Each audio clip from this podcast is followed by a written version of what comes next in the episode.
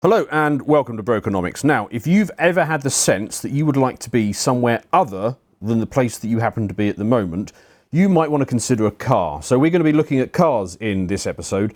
Cars are, of course, a, a fairly big financial decision for a lot of people. They are quite often the third biggest financial commitment you will ever make behind your wife and your house. So, I've found two excellent guests to get into this. Uh, the first is, is Geoff from Geoff Buys Cars, a exploding YouTube channel. Geoff, tell us about yourself.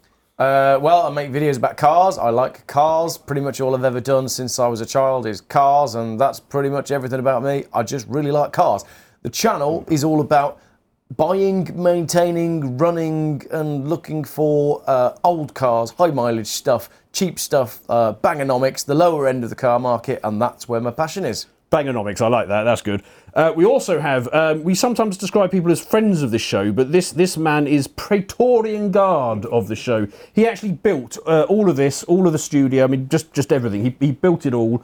Um, but before you were building um, studios for um, based YouTubers, you, were, you you actually had your own studio. This is this is Mark. Tell us about yourself, Mark. Uh, uh, my name is Mark. I didn't have my own studio, but uh, uh, I No, no, uh, dealership. Sorry, dealership. Well, Yes. I started my first ten years in the corporate career uh, in as an accountant in the motor trade. Ended up running, moving sideways as a general manager, running dealerships. Very, very uh, enjoyable experience. In your twenties, I was probably one of the youngest general managers in the country with that kind of responsibility. Hugely exciting. Uh, I left the motor trade in about uh, 2020, 2021. It changed a lot. A lot of things happened. We can go into deep depths. a guy called Mario Monti in the EU changed franchising rules, caused a lot of upsets. Dealers and manufacturers treated each other differently from that point onwards. And the game started changing. Um, and uh, I was in a group which was taken over. It wasn't enjoyable. Left left the trade behind right. and uh, moved on. I've been doing different things. Uh, Team Langstein is a Le Mans 24 hour ticket agency and camping agency. Uh, got involved with building this when I met Carl and Callum in Gibraltar several years ago. Befriended them. Is that how it came about? Yeah, yeah. Callum moved to Reading, and I even knew where. He, you know, where'd you live? Oh, Reading. Have you heard of it? Yes, because that's where I'm from. Uh, became friends. Popped in a lot. Uh, when the guys were moving office, did the first studio, uh, and then when the guys were moving office, these two, and it was a big uh, leap of faith for Carl. To be fair, it was like a big trust me bro Yeah. thing. Uh, but my stepfather used to do uh, have a company building television scenery and exhibition stands, motor trade stuff. Huh. well, that came in handy at just the right time. Then. I, I did a couple of summers when I was 14 and 15, and I, I never forgot.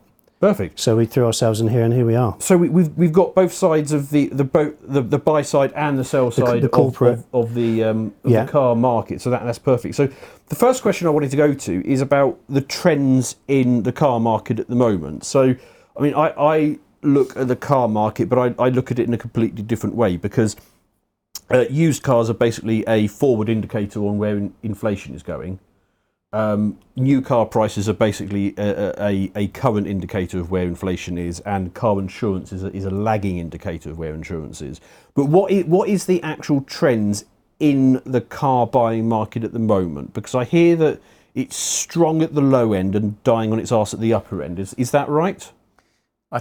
I think I'm going to pass over to you for the upper end stuff. Right. Oh, let me interject. Yes, it is a good indicator, and when you have a dealership in your town, you, you can start to predict what's happening in local events by how people are coming into your business or not. And hmm. people can opt, often act en masse, and you can have a very quiet period, and you just don't know why, and then things start to filter out and make sense. So, you, used car buying habits are a really good early indicator on what's going on in the economy. Exactly. Yes. And you you you you tend to buy the lower end, do you, Geoff? The the, the cheaper cars. Yeah, yeah, exactly. So, what, what's been happening to the prices there over the last year or so? Well, you go slightly further than that, and you look at what's happened with. You almost go back to sort of Corona and the supply issues in new cars, uh, manufacturers struggling to get microchips, which led to delays in, in the supply of new cars, which led to the bolstering of prices in the second-hand car market, which meant that everything kind of solidified Okay. and prices started to climb. So what we're finding now is whereas I used to be able to pick up cars for less than a grand with an MOT running and driving, the kind of base lowest entry level cars that I used to buy are now much more expensive. So people are looking to second-hand Right. cars more than they perhaps. So like the five hundred pound car has become a two thousand pound car, something Yeah, like the that. bangers are getting less affordable. right. Okay. Yes. So what what what what's the sort of minimum sensible price that you can spend on something that is actually worth having and isn't just going to be a complete nightmare? Well, again, it's, it's all relative and it depends how, how risk averse you are. But there's this sort of pe- people get lost in this. If, you, if you're not going to go down the sort of new or nearly new route and, and the sort of least finance route, and let's say you have got a small pot of cash to play with, and generally for most people it's somewhere between zero and about £10,000 on the lower end of, of the market. Yeah. You've got different levels of risk because if you want to buy something older and you don't mind having something that's higher mileage, you've got less risk of something major going wrong. Whereas with something that's slightly more modern, things get more complicated. We've got things like diesel particulate filters and dual mass flywheel for the Ah, clutches right. and all this complex technology, which when it can go wrong, it can be very expensive. So if you don't mind buying something that's older, sometimes you can get a more reliable car because it's less complex my experience over the last few years, or my whole life, to be completely honest, I don't think I've ever spent more than about £5,000 on a car. I've arrived today in a 2005 BMW X5 uh, with 220,000 miles on the clock that I paid £1,000 for.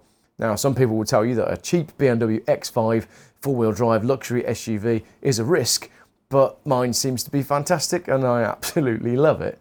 Most of the cars I buy are high mileage. They all tend to be fairly cheap, but I, I can take the risk because I don't mind cars. If people don't want that level of risk, or if they don't want to, you know, use cash, if they want to finance, then that's where they're going to be walking into the kind of dealerships that Mark, Mark has got more experience with. And, and I suppose if it goes completely wrong, oh no, I've lost a thousand pounds on a BMW and I'll get another one. Absolutely, and then you do end up in this. There is a whole cult of bangonomics, and there's a, there's many people that contact me saying, Geoff, I've been watching your channel for ages. I've been wanting to get out of my lease car. I've been paying however much a month it is forever, and what I've done is I've gone and bought an old Volvo, and I get a lot of lovely emails from people saying. Do you know what? I went and paid two thousand pound for this old Volvo estate that I picked up, and I absolutely love it. And they're enjoying not having that monthly outlay. They might be enjoying getting their fingers dirty and you know getting mm. in and doing some of the maintenance themselves. But there is a real there's a real community of people that just want to keep their old cars on the road and they want to do it fairly cheaply. So let's say you are buying a used car. What are the key things that you want to think about in terms of evaluating it? And, and this can be in terms of either somebody buying it as an individual or, or a dealership buying a used car. What, what, what's the first things you look at to see if this is actually worth buying or not? It depends on the scenario, really, I guess, because if it's a, a young mum with some children, then she's going to want safety and security and reliability. And really, she should be taking a car potentially fairly new under warranty uh, via a dealership, if, if funds permitting, obviously. Um, she might want some security knowing where she stands. Some people like a fixed mortgage. Some people like a fixed car payments. They need to know where they stand. They can budget that way. Other people like to fly by the seat of their pants. I prefer to fly by the seat of my pants. Um, but for some people who don't understand cars, don't understand the risks, they want more security, then that's when funding options and newer cars uh, uh, come into their their own. And it, it, it can be done quite cheaply. You can lease a car for a couple of hundred pounds probably a little bit more these days, but you can do it. I mean, I'm not talking anything glamorous at all, but you can have a car under warranty. Uh, you'll never own that car. You return it in three years and you start the process again. But a lot of people like that experience. But then you don't have to worry about anything. I mean, you have to worry about the petrol. Don't even have to worry about the car tax Oh, really? Okay. in, in some leases. Yeah, you, there's lots of different. There's leases. There's personal contract purchases. There's hire purchase. You can take a bank loan. You can put it on your mortgage. You can go. You know, there's so many different things you can do. Some more advisable than others, but you can uh, subscribe to a monthly payment with a lender, and you and it gives you some assuredness. And it depends where you are in your career, what you're doing. Um, if you're working a day a week in the office, maybe you know you're home based. Maybe you can take a chance on a two thousand pound Volvo. I would, great car, uh, but I wouldn't take a chance on a two thousand pound Vauxhall. Right. Yes. Okay. So, um, and and what if you're what if you're going down the the buyer the Bangonomics route? What what is it that you're looking for? I mean, is it is it as simple as that? Oh, I just buy a Volvo or BMW and not a Vauxhall, or I, I think to some degree, with my experience of it, it's even simpler than that. I've Right. always been a great risk taker, so I'm probably the worst person to ask advice for because everyone is different. And I am more than happy to say I've bought hundreds of cars over the years, but because I've bought so many, the failure rate has been fairly low. So generally, when I'm buying a car, I go, "Do I want it?" and that it really, Right, okay. it really is as simple as that. But uh, as as Mark said, for many people, it's going to vary. And I am in a position now where people will say to me, "Right, this is what I need," or "My car is broken," or you know, I had one this morning. Right, gentleman, friend of mine, he runs a Range Rover. His alternator's gone. You can't get it in the dealership to get it fixed. You can't really be bothered to get it fixed. The car is somewhere else. Can you help me find a car for a couple of grand that I can run around in because I can't be bothered to fix the Range Rover? That's a classic sort of inquiry that comes to me. Then it's a case of what can we find for a couple of grand that's going to work for at least six months, that isn't going to break the bank on fuel economy, that isn't going to you know look totally wrong and out of place wherever he takes it, and it's trying to find something that ticks all of those boxes. Right. Okay. That makes perfect sense. Okay. Yeah. So that that leads me on to asking then about if you have bought hundreds of cars, um, personally as you have, or you bought hundreds of cars through a dealership. What's the key thing that people need to know about negotiating? That's, that, that's, a, that's a great question. I mean, as I say, I, I'm always at the lower end of the market, and you're, and for me, you're negotiating with a person as opposed to negotiating with a dealership or a chain or a franchise or whatever it might be. So it's always a different thing. And um, I've always followed the Richard Rawlings school of doing things from from Gas Monkey, uh, you know, a very famous TV show, and he would al- he would always say, turn up with cash in your pocket and try and pay as little as possible. But really, for me, and coming back to what you say about, you know, how do you buy a car? I have to go with my gut feeling. I have to read an advert and look at the photos and look at the, you know, if, if, if it's Facebook Marketplace, you can get a rough idea from the seller. And I can go with my gut. and I can say, I think this is going to be a good car because everything that I'm seeing, I'm getting the right kind of feel from it. And I've never yet bought a car that I got a good feeling from that's turned out to be a pup. But you, you, you're basing on a hundred cars of experience. Exactly. A lot of people might have only ever owned one car, Exactly. don't have any interest in cars. Car is a tool for many, for majority of people. Uh, for some, it's an emotional purchase. Some a bit of both, for- but for many, it is a tool. And uh, there are a lot of people who really just do not know Yeah. what they're doing. And I would say to anybody, girls and guys, years ago when I was younger, uh, people would when you bought your 500 pound banger, you'd also buy a Haynes manual and you'd flip through it and hmm. you'd have a go. You'd look and you'd try and understand. Internet was early days, so you didn't really have YouTube videos how engines work, etc., etc. But those days are gone, haven't they? Because I, I remember my first cars, I could buy a Haynes manual and I could amuse myself at the weekend by sort of taking it apart. and Tinkering putting it, it just seeing how it, it's, it's like having a, a toy when you're a kid. Yeah. Take, a- I take a always few had a few apart. bits left over, which was Yeah, fine, yeah, but it still drove fine, so I, didn't- I But didn't yeah, worry if something much. didn't work, you, you'd find, you knew where the fuse board was, at least to take the fuse out, But I, I wouldn't even problem. attempt that with my with my Beamer now. I mean, Uh, to a certain extent, you can and you can't. But your, I bet your Beamer's automatic, yes. right? So if you're talking as more bangonomics area, I would suggest to people the best car you can buy is the most keep it basic, keep it simple, and that includes a manual. Right. Because uh, when an automatic, automatic gearbox goes wrong, you're into a lot of money. When when you have problems with a manual transmission, it's a clutch. It's a lot cheaper. Um, and the best used car you can buy, I think, is one where you know where it's been and who's owned it before. Maybe an uncle, an aunt, a grandfather, someone who's had a car for 10 years. And they're the type of people, their house is immaculate. There's never any cra- trash in their car. The Yes. lawn's cut. You know that car's looked after. And they don't want it anymore. And you say, well, I'll, I'll have it. And, and what are what are the key things that the uh, that we should know about negotiating with dealers when you try and take your car in to either sell or buy your used car from a dealer? Don't walk in and say, I've got X to spend. Right. That's the, that is always the first question they There- ask. there's you. so but there's so why exactly that's just Yeah. yeah. but there's so many different facets to it. it you know i said to you earlier off camera no two used cars are the same no two customers are the same.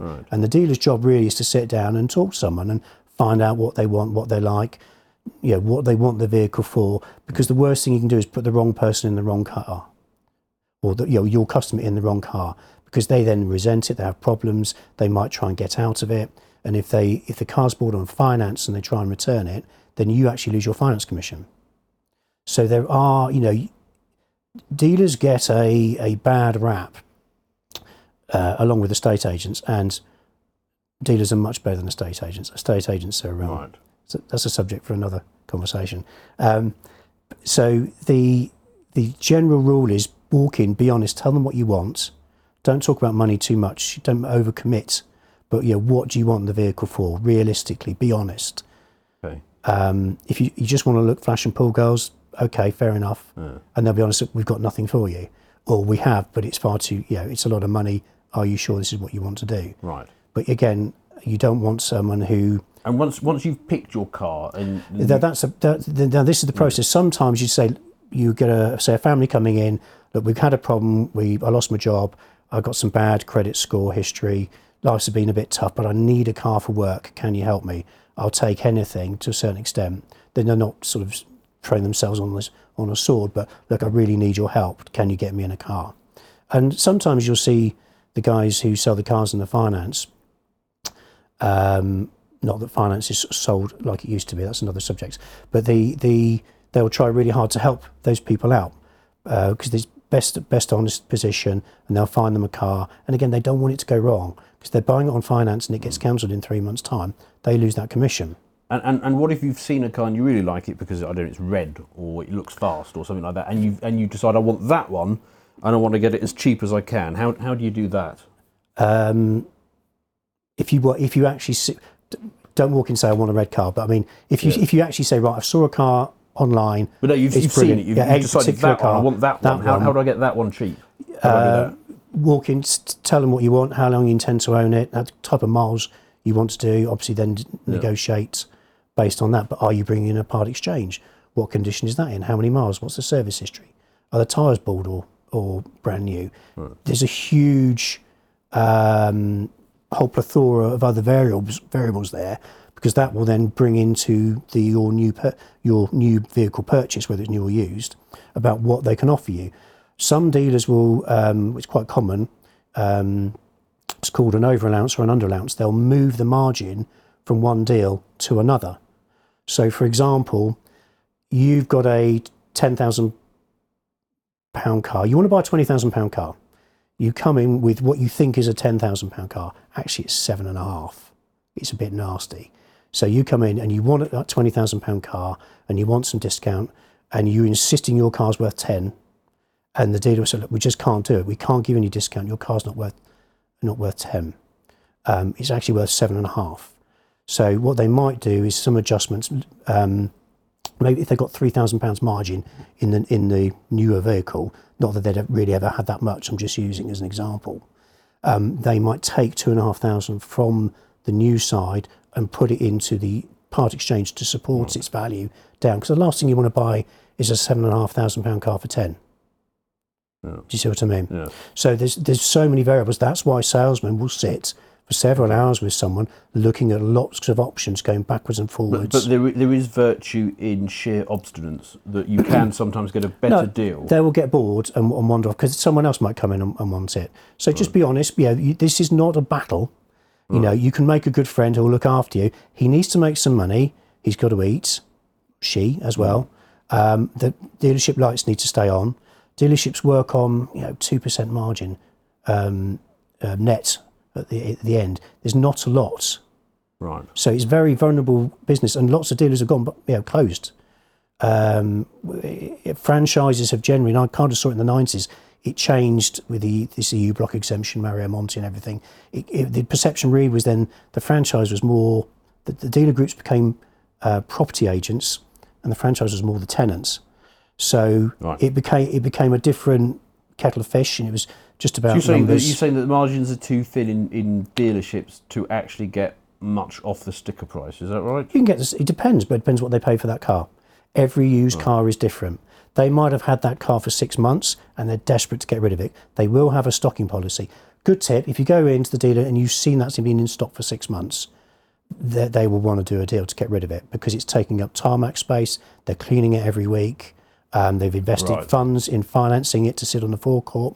It's not going anywhere. They could have bought three other cars in that time and sold them three times over. They'll do it. They'll lose money on it to get rid of it. So check Google Maps and zoom in and see if that car was keep- there. If you if you're monitoring your local marketplace, keep an eye on it. What's going on? Okay. If you're seeing the same car coming up and up and up, they'll do a deal. If it's just if it's just in, they'll have a queue of people. I see. Okay. And and, and, and what about you, Geoff? Would- Have you ever done a video on trying to get something ridiculously cheap or? Uh, not not really. I mean, you can again. It depends how you want to buy because we are talking about different sort of customers. Auctions are always fun. You could always right, you could always try your try your luck at your local car auction and see Are they what. accessible to get into? Some of them are trade only, but some of them are open to the public. But I mean, you, I mean, talk about gambling. That's the biggest gamble you could possibly take, isn't it? Turn up there on a Tuesday night with five hundred pound cash and see what you drive Do away. you, do you get to have a look at them beforehand, or You can have a good look at them beforehand. Yeah, you can usually have a walk around. They often have a day where you can walk around and you need well. to have all the cash on you for whatever you bid. But Well, you can pay on your card, but there's again there's Right. there's, there's different ways of doing it. But as, as Mark said, every buyer is different, and for mo- for many for most people actually, buying a car isn't just an adventure and that is something that you do for fun, which is a lot of what my, my channel is about. But I've I've certainly had some interesting experiences with buying cars from auction.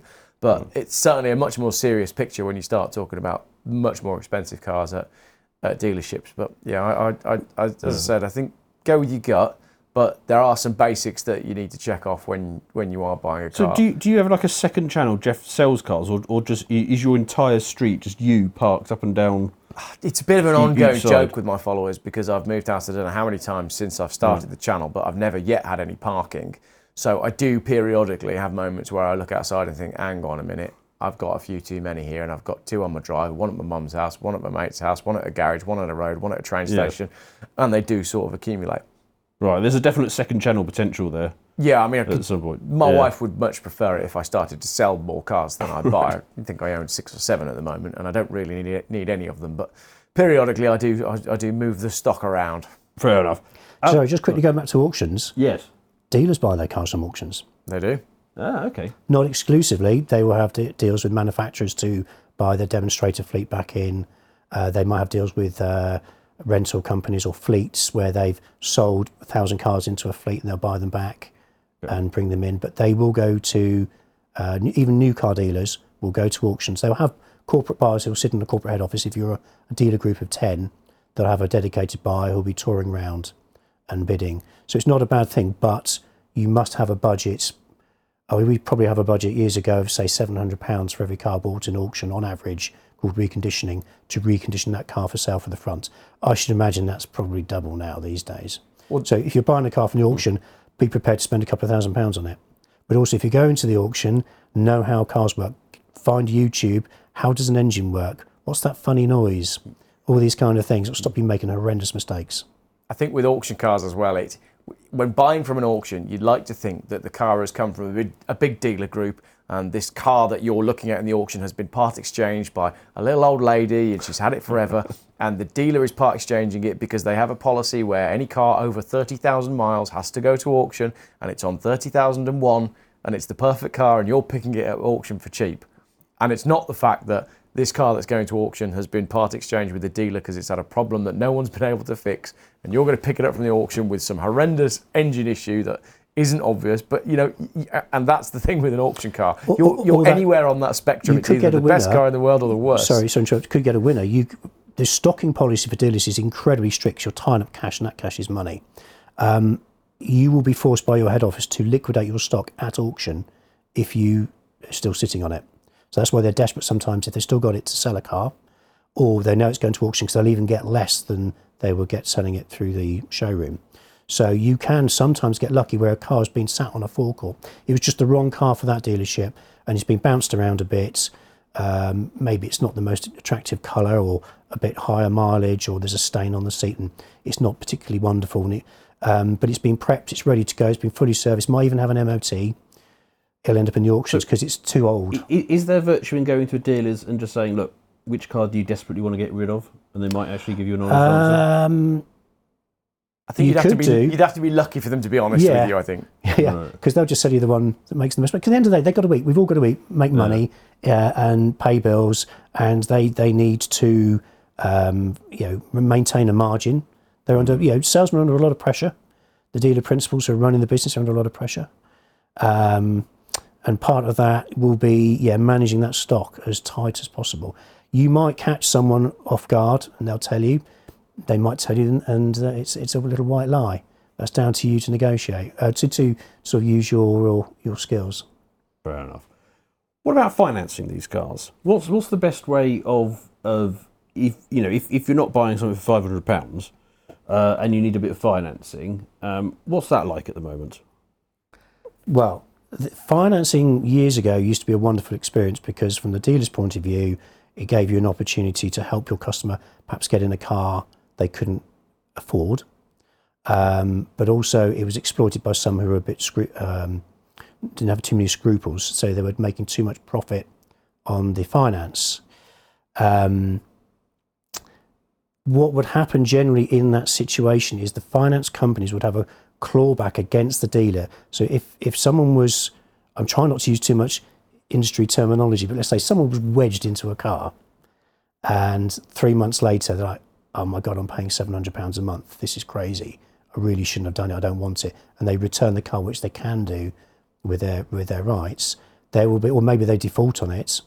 Uh, the um, lender will claw back the commission from the dealer. And dealers don't want that because they're three months down the line, they're struggling to hit the next quarter's uh, target, and all of a sudden they've lost hundreds of pounds of uh, finance commission. So they, they're even further behind. So, yes, there was unscrupulous positions of people taking advantage of customers who couldn't drive a calculator properly and work out monthly payments and what the overall cost was, even though it's on the document and the APR is printed very big. Um, and uh, you know, but a good business would manage it so that everyone made some money and people got the cars they wanted because they didn't want the poor customer scores. They didn't want the cars being returned. They didn't want the finance coming back. Okay. These days, and this is why I contacted you, I was deeply concerned because having left the industry for 20 years, gone off doing my own things, different businesses, um, I was looking at a vehicle. Oh, that's cool. Yeah, do you know, John might buy another car.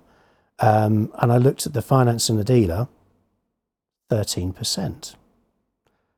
Hang on a minute. does seem a bit high. That is incredibly high. I looked at another one, 12. Looked at another one, 11.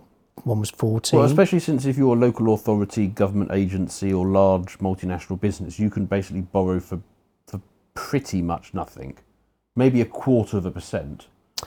So, so for to be paying thirteen percent, that is I could buy the the uh, the new car at six point nine percent, and a two year old or three year old used version at thirteen percent, and their monthly payments are pretty much the same.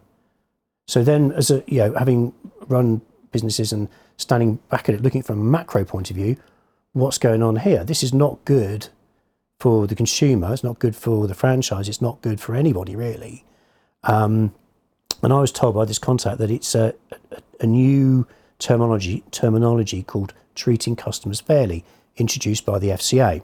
so. uh, So, am I to understand that your your credit score no longer matters? You just get a blanket rate. Yeah, uh, to a degree. I, I, I'll get get to that. So you were you were very much able to negotiate a deal for your vehicle and your finance based on how good or bad you were. And if you had lots of CCJs, you would pay uh, more for your finance, and you might get rejected. Now, to a certain extent, that happens now, but through through these FSAs treating customers fairly, they started. They did a document.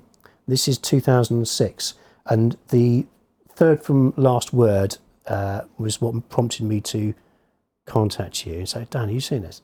Outcomes. We've heard outcomes.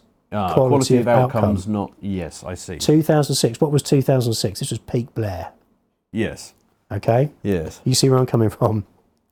So I, I, I looked, asked you if you do you know anything about it. You didn't know anything about it. I didn't know anything about it. So I looked into Well, it. I, I have encountered the the prelude to this because this happened in the finance industry um, a few years before. So when I first started in wealth management, what, that's the- that- what sort of time period is this? oh, this would early have been uh, 2000s? well early two thousands. Yes. So in, in the early 2000s, when I first started in finance, I started in wealth management.